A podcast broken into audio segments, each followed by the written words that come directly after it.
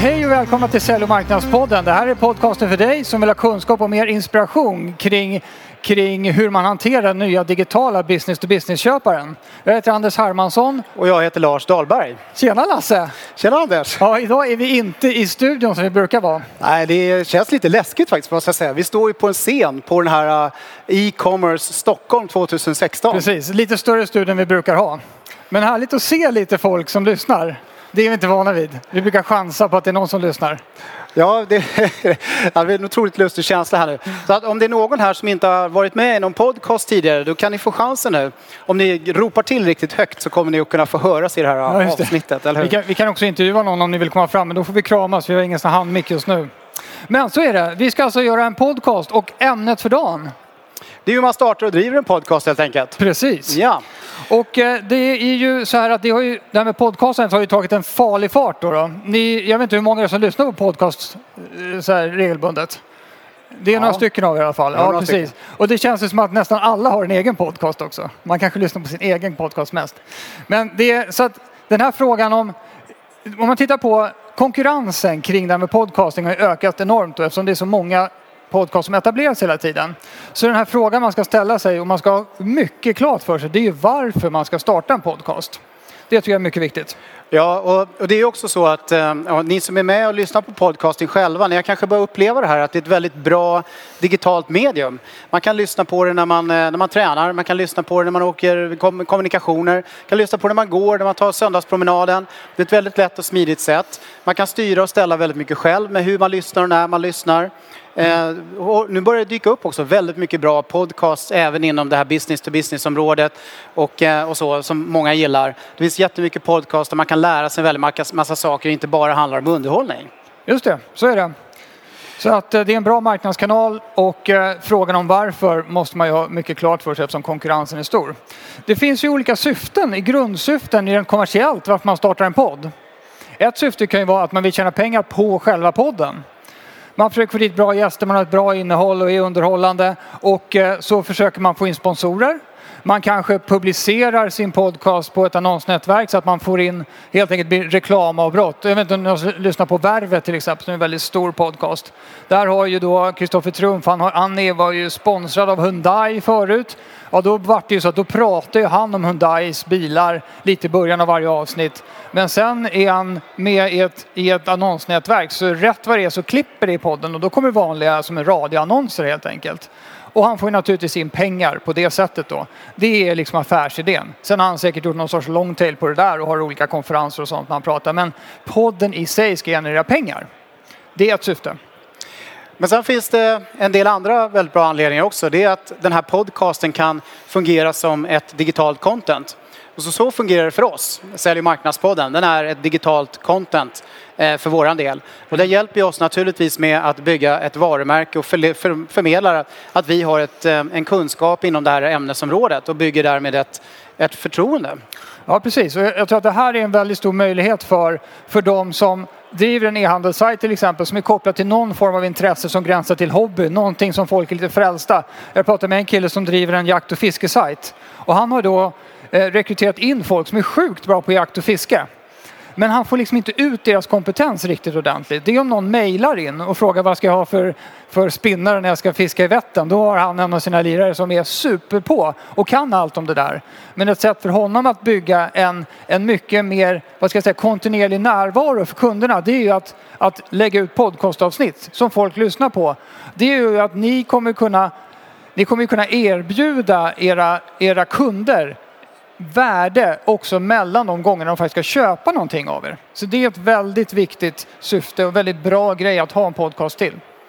Ja, det är ju också väldigt mycket kan göra här då. Det är att det kan ju generera trafik till din webbsajt naturligtvis. Eftersom de här podcastavsnitten sprids på massa olika sätt. Och folk lyssnar på dem. Och de får också en intressant anledning kanske då att komma till den här webbplatsen. För att ta del av mera content och mer information. Och kanske även då det man säljer på den här sajten helt enkelt. Det är ju bra man säljer på. Och det är en väldigt viktig aspekt skulle jag säga. Verkligen. Ja, sen är det ju kul. Man lär sig ju någonting nytt också. Ja, Anders, exakt. Det gör ju du och jag idag. Ja, om man har sin lilla nisch där man befinner sig med sin podd. Då försöker man ju få kontakt med andra människor som jobbar inom den här nischen också. Och man träffar dem och man kan erbjuda dem att vara med i podden. Och man lär sig massa nytt själv när man intervjuar människor. Så det är sjukt inspirerande också att driva även sitt eget kunnande vidare då. Och en motor kring det. Ja, sen måste vi också säga så här att Anders och jag, vi är ju extremt passionerade och brinner väldigt mycket för det här med digital marknadsföring och sälj. Det är underbart att vi får prata om det helt enkelt. Egotrippen. Där har vi egotrippen. Egotrippen ska vi inte glömma bort. Det måste vara kul också, annars blir det förmodligen inte så bra. Nej, precis. Men innan man överhuvudtaget drar igång en sån här podcast så måste man verkligen tänka till ordentligt på sina lyssnare. Vem är det som man vill vara relevant för? Vem är det som ska vara min framtida lyssnare? Ja. Och vad är det för någonting som är viktigt för dem? Vad är det för någonting som är viktigt i deras vardag? Vad är det för utmaningar som de har? Vad är det för grejer som de vill lära sig saker och ting kring? Och börja skaffa sig en djupare förståelse för det. För att annars har man ingen bra grund att bygga den här podcasten på. Nej, exakt. Man bör ju vara rätt bjussig med content i de här sammanhangen. Och jag skulle säga att det är i princip en dålig idé att sälja i podden. Skulle jag säga. Det är bättre att försöka lista ut vad det är för någonting som ni har gemensamt med era lyssnare. Och om ni har gjort ett jobb med er sajt och med er e-handelsverksamhet så har ni naturligtvis koll på vilka kunder ni siktar på där. Och då ska det harmonisera med podden såklart. Och man bör ju också tänka till lite grann då när man får den här djupare förståelsen kring lyssnarna och den målgrupp man vill vända sig till. Vad är det jag så att säga, kan bidra med till dem liksom, över tid? Hur ska man liksom lägga upp det här så att man har liksom en känsla för att man kan få en bra kontinuitet i det här i ett ganska tidigt skede innan man drar igång det? Ja, men det är också viktigt att det får ge sig med tiden. Man behöver liksom inte tänka efter och 100 avsnitt planerade när man drar igång. Men det är viktigt att man har ämnesområdet klart för sig och att man fokuserar på att vara bjussig till lyssnarna. Sen kommer det alltid handla väldigt mycket om att vara konsekvent och jobba vidare kring det här. Så därför är det just viktigt att tänka till. Det är svårt att styra det här med målgruppen sen efteråt. Man väl har bestämt sig. Exakt. Ja. Om man ska titta lite grann på varumärket kring en podd. Då är det så att en viktig marknadsföringskanal för en podd. Det är ju att den finns i iTunes ärligt talat. Det är många personer som har sina iPhones framme. Vissa kör Android också. Det finns ju motsvarande appar där. Men brandingen är ju, om man fokuserar brandingen av podden rent praktiskt på iTunes-kanalen där man ska ha sin logga, bilden ska vara 1400x1400 pixels tror jag Apple säger. Och i vårt fall så har vi ju då försökt bara skriva texten om vad podden handlar om och den heter det den handlar om. Vi försöker få ihop det här så att man så enkelt som möjligt kan placera den här podden i sitt medvetande och bestämma om man vill lyssna eller inte. Det finns ju andra poddar som heter namnet på den som pratar. Men det är ju, vi hade inte stort nöjet att ha som ett känt namn. Så här Lasses och Anders podd. Det hade väl blivit lite sådär. Nej, så är det. Så att, sen är det väldigt viktigt att man har en bra kortfattad beskrivning där. Ni ser på bilden här att den som är intresserad av att lyssna på er podcast måste ju snabbt kunna bilda sin uppfattning om det här är relevant för mig och vad liksom själva syftet är och vad det här handlar om. Mm. Och den är ju också väldigt viktig utifrån ett sökperspektiv. Och det här är någonting som repeteras igen. Så det är här man liksom nöter in liksom sin branding med hjälp av det här. Så att tänka till på det är ju också väldigt viktigt. Ja, och när man lägger upp sin podcast på iTunes då väljer man ju kategori där. Och förhoppningsvis finns det en kategori som passar med ert syfte som ni har med er podcast. Då kommer ni dyka upp där. Sen finns det lite tips och tricks man kan ha för sig när man ska försöka komma upp i den här New and Noteworthy-sektionen på iTunes. Förut var det i alla fall så att man skulle ha minst 5 avsnitt klara när man publicerar sin podd på iTunes. Så att de fick många avsnitt på en gång. Då hade man chans att dyka upp i den här New and Noteworthy. Och det är bra. Då får man ju många lyssnare ganska tidigt då. Sen måste man ju tänka till lite grann på vilken stil man vill ha på den. Och väldigt framgångsrikt är ju ofta att man får med sig liksom en del av sin personliga stil såklart. Så att det inte blir någon tillgjord grej. Utan att det blir på det sättet som man tycker att det passar en själv och så som man är själv. Så att den personligheten och det kommer fram. Det är riktigt. Det går inte att spela teater hur länge som helst. Nej. Det spricker. Verkligen inte. Det blir jättejobbigt. Det är 86 avsnitt. Vi hade ett intro här när vi startade våran podcast. Och vi säger samma sak varje gång. Det där kan man ha lite olika funderingar kring hur man ska göra ett intro på podcasten. För det är ju som med allt annat. Bounce-raten på en webbsida bestäms ju av hur relevant du är omedelbart. Det är samma sak när du startar ett podcastavsnitt. Nu startar vi alla våra avsnitt på exakt samma sätt. Och då gäller det att vi inte tappar lyssnare. Det finns ju en extremt bra producent av podcast i USA som heter NPR. Det är ju deras Sveriges Radio kan man säga. De gjorde en app så de kunde analysera hur länge folk när de skippade, när de hoppade ur. Och där var det faktiskt en podcast som tappade lyssnare i sitt intro av den typ som vi har. Så man kan fundera över om den där programförklaringen som man har i sitt intro är det bästa man kan göra.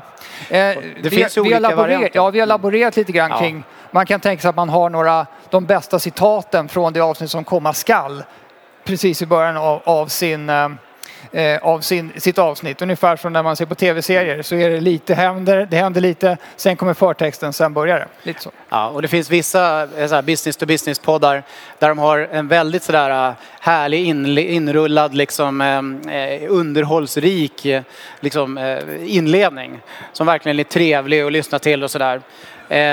Så det kan funka för vissa. Ja.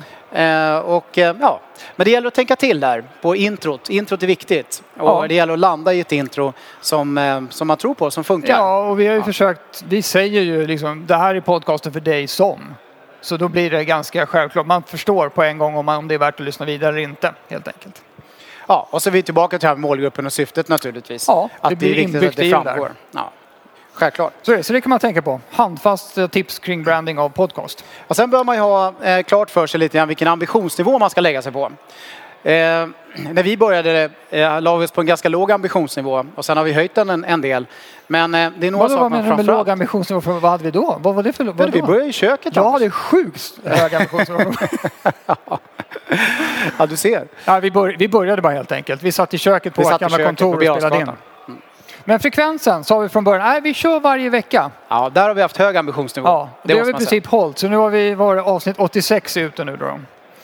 Men frekvensen är ganska viktig. Att man, och framförallt att man kan hålla frekvensen när man väl har kommit igång. Och varje vecka är en hög ambitionsnivå. Ja. Varannan, var tredje vecka. Ja, åtminstone var tredje vecka kanske man skulle rekommendera. Inte för sällan. Det tror jag inte. Nej. För folk är ju vanedjur. Så att om man liksom pumpar på det bra grejer, då tror jag man tjänar på det. Det tror jag. Längden på avsnitt, vi har sagt en halvtimme. Ibland så, i alla fall jag, blir helt så här engagerad i dem jag intervjuar. Så då kan det bara dra iväg. Senaste avsnittet om leda i digital transformation med en kille som heter Joakim Jansson. Det har varit en timme då. Istället för en halvtimme. Men så vart det den gången. Det kändes som att det var väldigt mycket att prata om där. Men det är bra att landa i en ganska generell längd. Så lyssnarna vet ungefär vad de kan förvänta sig. Kan man säga. Den här längden på 25-30 minuter är ju ganska bra.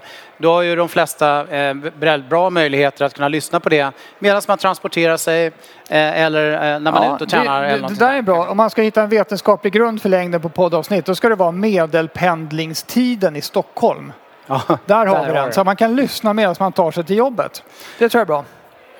Ja, sen är det nivån på produktionen då. Där kan man ha väldigt olika ambitionsnivån. Ja, precis. Det går ju att sitta vid två personer vid en dator och bara prata rakt in i den. Och man gör inte så mycket mer av externa reportage och sådana saker. Eller också kan man ju försöka konkurrera med, vet jag, dokumentär i P1 eller någonting som är fantastiskt. Det finns ju alla nivåer där. Men man försöker hitta sin egen nivå. Vad man klarar av. Och jag tror att man ska klara av det i ljuset av den här frekvensen och längden på avsnitt helt enkelt. Och det vi gör oftast då när vi spelar in våra avsnitt är att vi har inte speciellt mycket klipp och grejer utan det är ganska taget rätt rakt av och sådär. Ja. Och det funkar väldigt bra om man kan klara av det. Ja, precis. Och produktionsnivån i form av research och sådär är ju inte... Vi lägger inte massa pengar på att åka runt världen och göra research för att sen komma med ett saftigt reportage. Vi läser ju naturligtvis på om det ämnet vi ska prata om. Eller vi tar in en person som är duktig och läser på om den personen. Så den nivån håller vi. Det där med tekniska nivån kommer vi komma tillbaka till lite grann. Men det gäller också att bestämma sig för en nivå som funkar. Och här kan man väl säga att här är ju kraven kanske lite grann gått upp då. Allt eftersom människor blir mer och mer vana att lyssna på podcasting. Att man behöver lägga sig på en bättre så att säga, teknisk grundnivå än vad man kanske behövde för något år sedan. De två grejerna som gör avtryck på den tekniska nivån, det är ju faktiskt mikrofonen och redigering. Det är de två grejerna jag tror man som märks mest. Har man riktigt hög ambitionsnivå på redigeringen och man har bra mickar, ja då blir det en hög teknisk kvalitet. Just det, ja. Miniredaktionen. Man behöver en redaktion också. Ja, det måste man ha. En liten sån i alla fall. Ja. Och det här pratar vi väldigt mycket om. Vi är ju inne i content marketing-svängen, så där pratar man om att marknadsföring är som att driva en tidning. Även om tidningarna går i konkurs på löpande. Marknadsföring nu är som att driva en tidning förut, kan man säga. Minus annonsering. Då är det så här att man bör göra en kalender i något jäkla format, i en Excel-fil eller någonting, så man vet vad man ska publicera för någonting framöver och ser att man har lite grann framförhållning i det här då. Det är en viktig, självklart men viktig detalj. Och sen så handlar liksom själva heartbeatet, om man spelar in lika ofta eller med samma täthet som man sänder ut, då har man ju hela tiden kniven på strupen. Kan man se på de här sakerna som två olika processer där det är viktigt då att man spelar in oftare än man sänder ut, då kan man ju när det blir jättemycket på jobbet inför någon toppsäsong i eran julhandel, vad det kan vara för någonting, då behöver man inte också lägga tid på att man ska spela in nya avsnitt, utan då har man ju några i bakfickan att ta fram.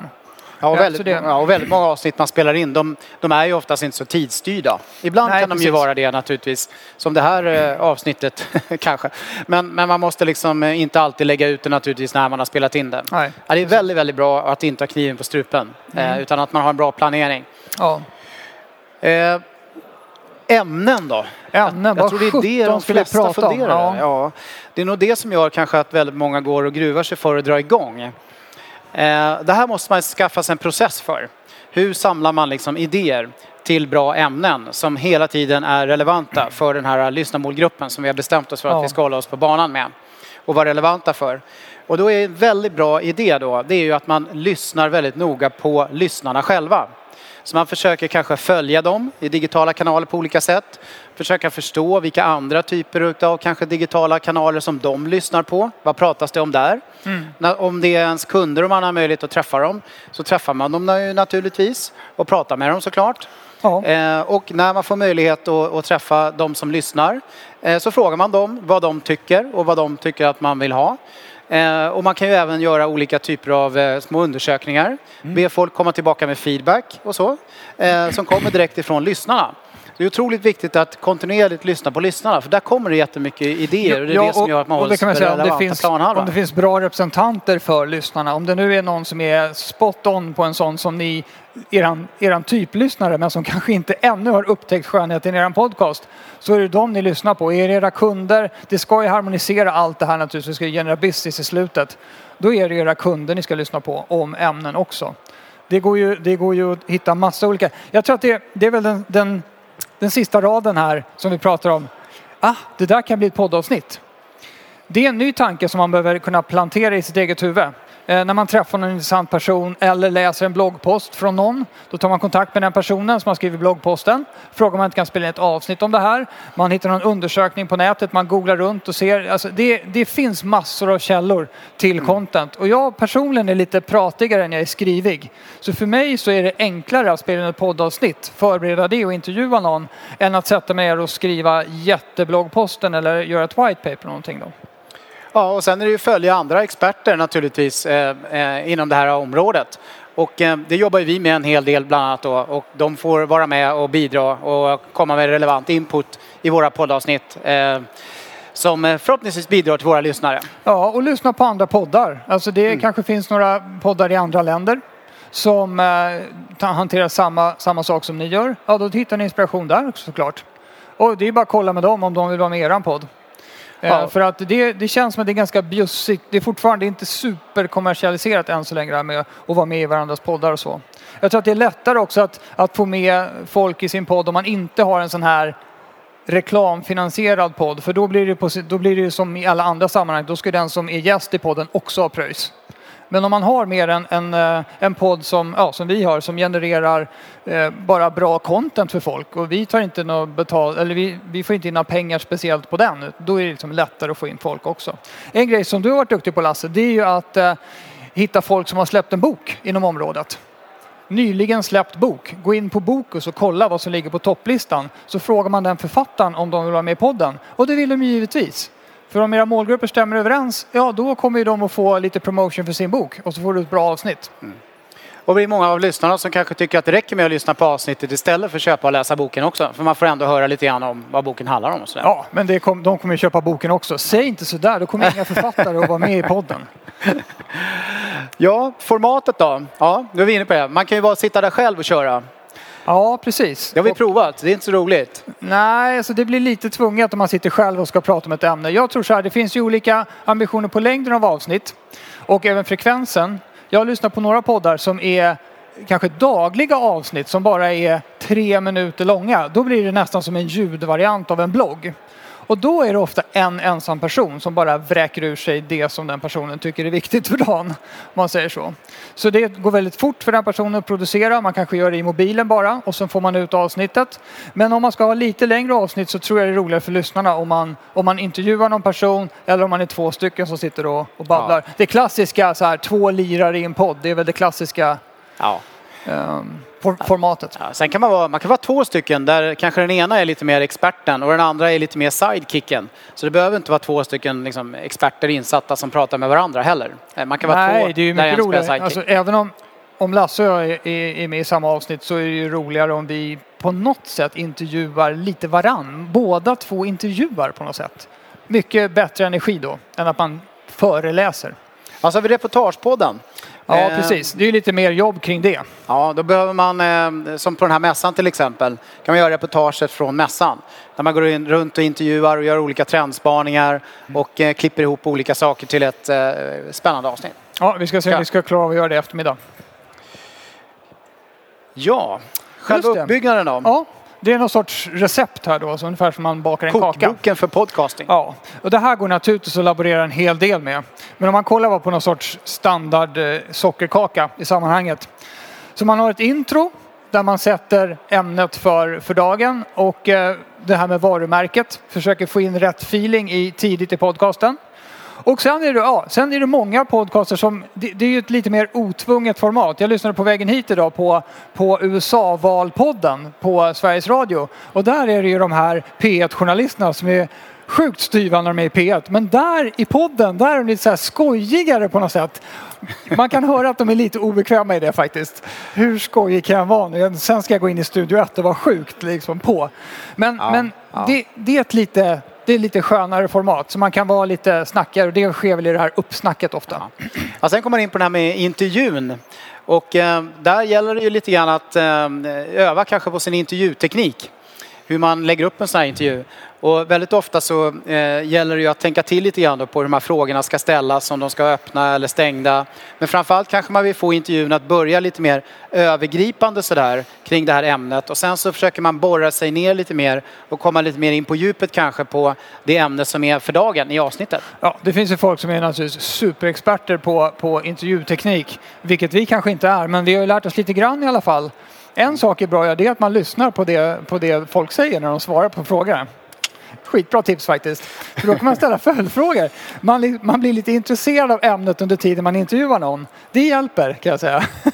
Det är inte alltid Skavlan ner. Han tittar på sitt nästa kort så här. Ja, hur är det med utrikespolitiken? Och så svarar den här personen. Då sitter han och kollar på nästa. Det tror inte jag är riktigt bra. Även om han är bra på många andra sätt. Ja, men det är ganska viktigt det där. Att man får den här intervjutekniken att fungera. Ja. Och att man kan utveckla den över tiden. Ja, just det. Sen kommer man med de här konkreta tipsen. Ja, men det är väldigt viktigt. Det vet inte jag om alla gör. Men vi försöker pressa oss själva och våra gäster till. Okej, vad ska man ta med sig nu då? Vad är slutklämmen i det här poddavsnittet som man ska kunna göra nu? Det försöker vi alltid göra. Konkreta tips. Det är ofta så att man vill känna som lyssnare att man får med sig någonting nu. Även om man inte gör det där så i alla fall känns det värdefullt att man inte har fått bara högtflygande teorier och en härlig stund. Utan att det faktiskt levererar någonting. Ja, så kommer man ju då till slutet då där man ska ha en trevlig så här så kallad AVA. Men det är ju där man också har chansen att skapa liksom en bra call to action. Beroende lite grann på vad som är lämpligt och som man kanske vill ska hända i det här läget. Ja. Man kanske kan erbjuda någonting. Som vi har gjort några gånger det är att de här författarna som intervjuats, de har erbjudit gratis exemplar av sina böcker till exempel. Ja. Ja. Eller någon annan sån här liten sak som skapar liksom en call to action. Och den call to actionen kan ju då ha väldigt mycket med vad ni kanske vill att ni vill ska hända så att säga framgent här. Och det här är en väldigt viktig detalj då. Väldigt viktig detalj, för vi pratar ju om att den här podden finns till för att skapa trafik och bygga varumärke, eller hur? Då kan vi inte bara ha folk i podden, för de gör ju ingen nytta där för oss som handlare. Så det är call to action på era poddavsnitt som ni kan få folk att trilla över till er sajt. Om ni till exempel har tagit upp ett antal intressanta artiklar, ni har hänvisat till annat intressant content i ert avsnitt, ja, då är det här i avan ni säger, och naturligtvis finns alla länkar till allt juicy stuff som vi har pratat om, finns ju i noteringarna till det här avsnittet på vår sajt, så gå dit. Det är då man så att säga får chansen att konvertera över folk till webbesökare. Och när de väl är där så har ju ni byggt sjukt bra sajter. Så de kommer ju konvertera och köpa loss totalt då. Så där har du själva slutklämmen. Viktigt att tänka på den här avan. Ja, sen hamnar ju den här podden befinner sig ju i ett sammanhang. Det är lite grann det Anders är inne på nu. Den finns ju kopplat då till eran webbsajt. Man kan hitta den där naturligtvis. Lyssna på avsnitt där. Och den är oftast kopplad till en bloggpost som har kommit ut i samband med att avsnittet publiceras.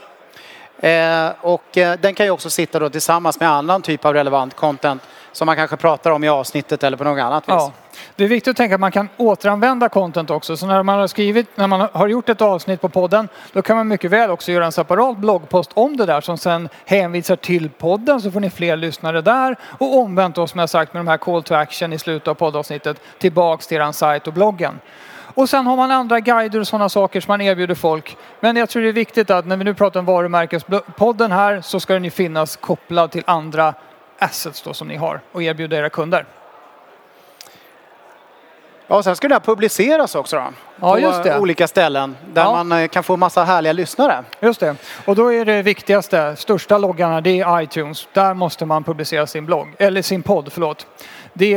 Finns den inte där så får man inte så mycket gratislyssningar helt enkelt. Det finns ett annat nätverk som heter Stitcher. Det är också bra att slänga upp podden där. Det är inget svårt alls. När man väl har fått till tekniskt att man har en podd, man har en feed där podden läggs ut helt enkelt, då är det väldigt lätt att publicera den i olika såna här poddlistningar. Och jag skulle säga att iTunes är den dominerade. Den här loggan med hörlurarna, det är något som heter Podcast Nation, och det är för Android-gänget.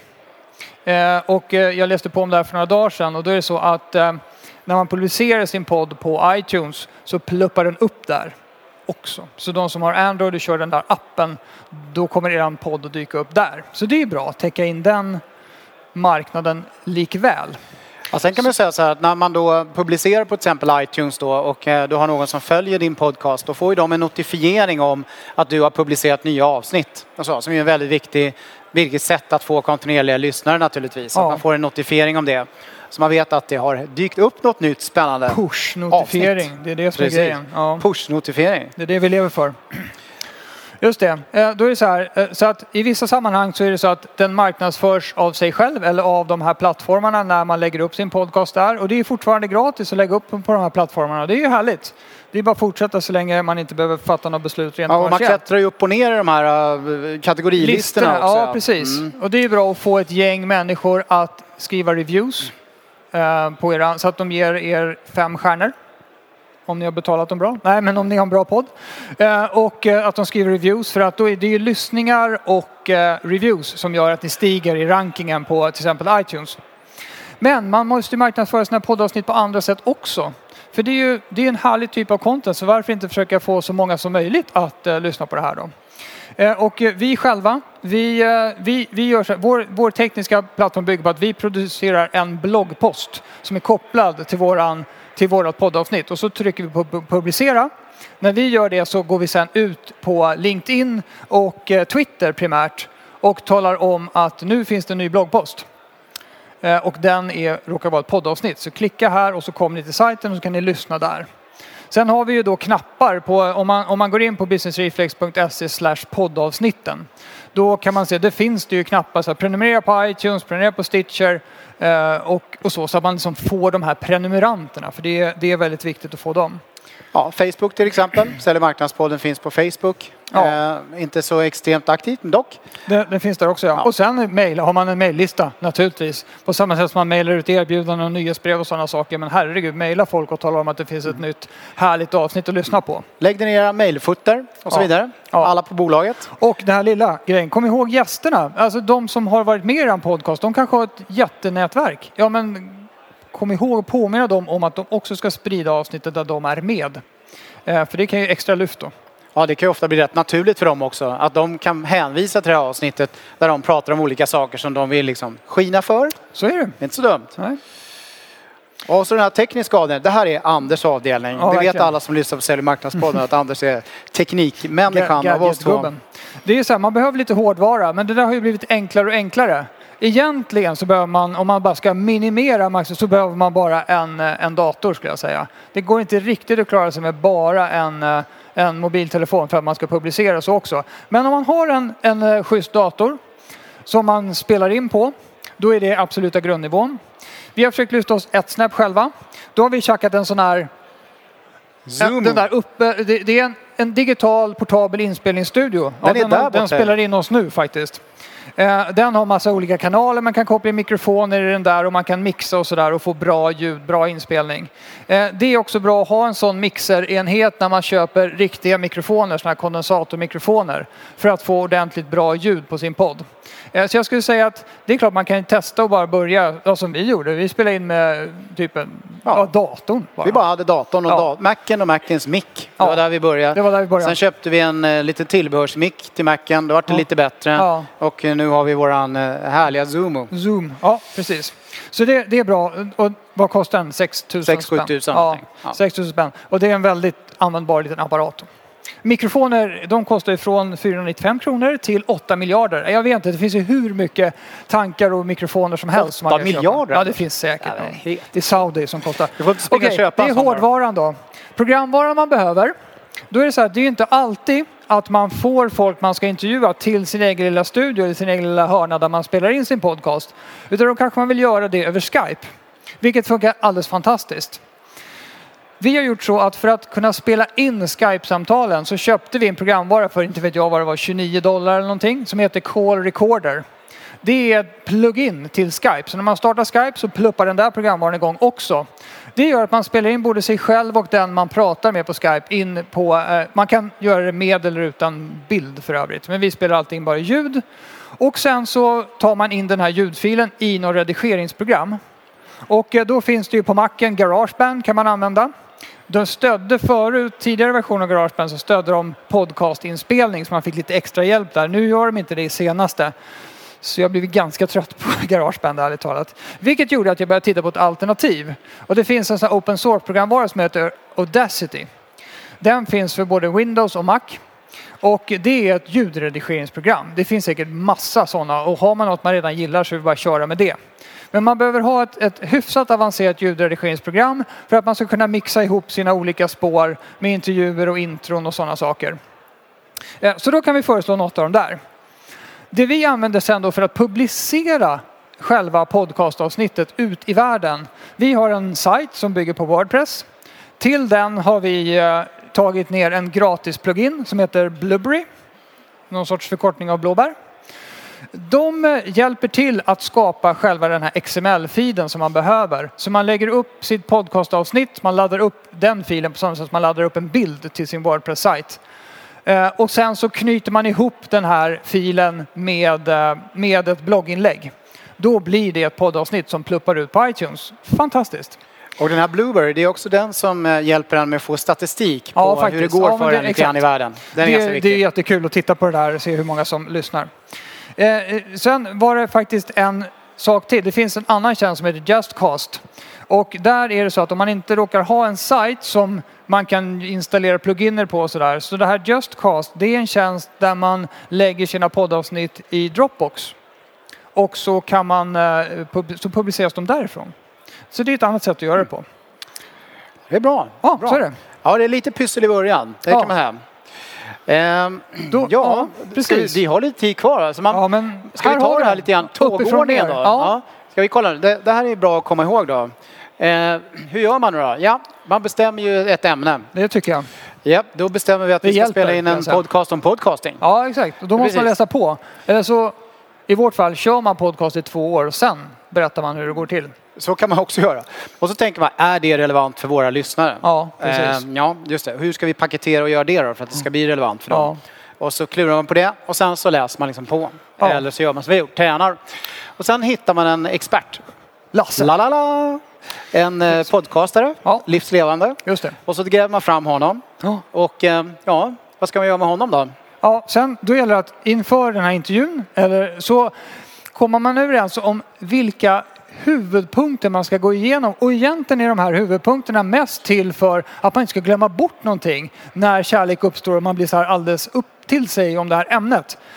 Så man bara klarar av de här grejerna man tyckte var viktiga från början. Vi har testat att skriva pratmanus där man sitter och läser intill. Och det blir ju svintrist för de som lyssnar. Så det ska man inte göra. Man måste kunna vara spontan.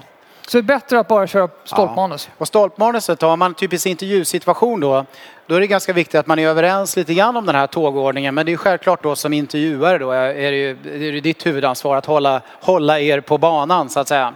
När man går igenom det där. Så att ja, det där är bra. Stolpmanuset som man liksom är lite överens om. Mer behöver det egentligen inte vara. Nej. Man säger. Ja, och sen då man spelar inte in allting i den ordning som man sänder det. Så spela in intervjun och sådana saker. Sen kan man ju spela in en intro efteråt, för då vet man vad som ska hända och då kan man ju pusha lite grann och lyfta upp den här personen som komma skall i poddavsnittet. Så redigerar man ihop det där. Ja, och då måste man ha bokat av tid för det. Ja, det måste man. För det kan ta lite ganska lång tid ibland och ibland kan det gå väldigt smidigt så man måste liksom ha rutiner här. Om man börjar klippa så man ska ta bort alla eller alla så här tysta. Börjar man med den ambitionsnivån då blir det en all-nighter säger jag. Så man ska egentligen inte ge sig in på det där och redigera små pluppar. Och när man sitter och redigerar, det är då man liksom skriver den här bloggposten också som går ut i samband med avsnittet. Och där gäller det att tänka till då på hur man ska sökordsoptimera det, hur man ska fixa till lite schyssta nyckelorden och den trevliga bilden. Mm. Ni såg där på vårt förra avsnitt med Joe Polizzi när Anders och Joe i studion där. Ja, det var trevligt. Ja, det var väldigt trevligt. Och undrar vad vi ska få bild i det här avsnittet. Man sitter ju lite kortan igen för mig där. Undrar vad vi ska få bild i det här avsnittet, Anders. Vi får ta en på oss själva innan vi avrundar här. Och sen ska man ju trycka på ladda upp och publicera. Och det schedulerar man ju oftast. Och det är ju jättebra om det där kommer liksom på samma tid innan människor ger sig till jobbet. Ja, vi försöker tidigt som 17 på morgon, på måndag morgon brukar vi lägga ut våra poddavsnitt. Så då pluppar det upp där när folk sitter på bussen förhoppningsvis då. Ja, och sen går det ut på i de här digitala kanalerna som vi pratade om. Och där val av kanal och så, det handlar ju mycket om vad man för publik och historiskt sett, vad är det för någonting som har funkat i övrigt. Ja, just det. Om det är någon som tycker att det här med podcasting är intressant, så det här, mer meta än så här blir det inte. Det här är en podcast där vi pratar om podcasting och nu föreslår jag att ni lyssnar på podcasts som handlar om hur man spelar in podcasts i denna podcast där vi pratar om podcasting. 4 nivåer fick jag det till. Ganska schysst supermeta helt enkelt. Så här, jag gick in på iTunes och där finns det en hel kategori. Pods about podcasting typ. Ja, och nu kommer vi till de här härliga konkreta tipsen då, som man ska ha i varje avsnitt då. Vad ska man göra nu? Ja, nu ska vi knyta ihop säcken här. Det tycker jag. Ja, bestäm ett ämne bara. Nu utgår vi från att ni inte har gjort det här förut helt enkelt. Så bestämmer ett ämne. Ja. Och då blir det så liksom att när ni bestämmer ämnet här, då gäller det ju att tänka till lite grann på nära med vem är det som ska lyssna på det här ämnet. Så det är ämnet och lyssnaren då. Sen så spelar man in det här avsnittet, tänker jag. Ja, och så här, man går inte och köper en mick för 490 000 det första man gör. Inga teknikinvesteringar. Man tar sin dator, sätter sig i ett rum, lindar in sig i någon form av madrass eller någonting så det inte ekar. Och så kör man, det gjorde vi hade faktiskt. Väldigt bra tips. Det har vi faktiskt en jätteful. Vi hade madrasser överallt. Ja, vi tog massa fula madrasser och bara ställde in dem i rummet. Liksom. Ja, men det är bra. Det ser fjärligt ut men det funkar ju. Ja, det ser alls roligt ut. Och så spelar man in det här avsnittet och man köper inga plugins eller någonting. Man bara spelar in så man har ljudfilen. Och så mejlar man den till någon människa som älskar den. Som kan ge ärlig feedback men också är van vid att plocka upp en lite grann om man skulle ha gjort bort sig lite.